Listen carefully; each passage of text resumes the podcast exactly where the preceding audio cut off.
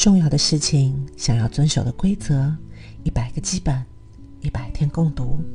零零九，沟通就是为了传达爱意。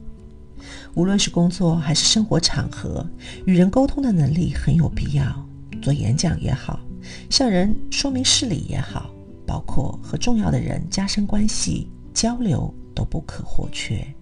正因为如此，一定要明白这点：交流的目的是为传达爱愿，对工作的爱愿，对人的爱愿，对物的爱愿，对项目的爱愿。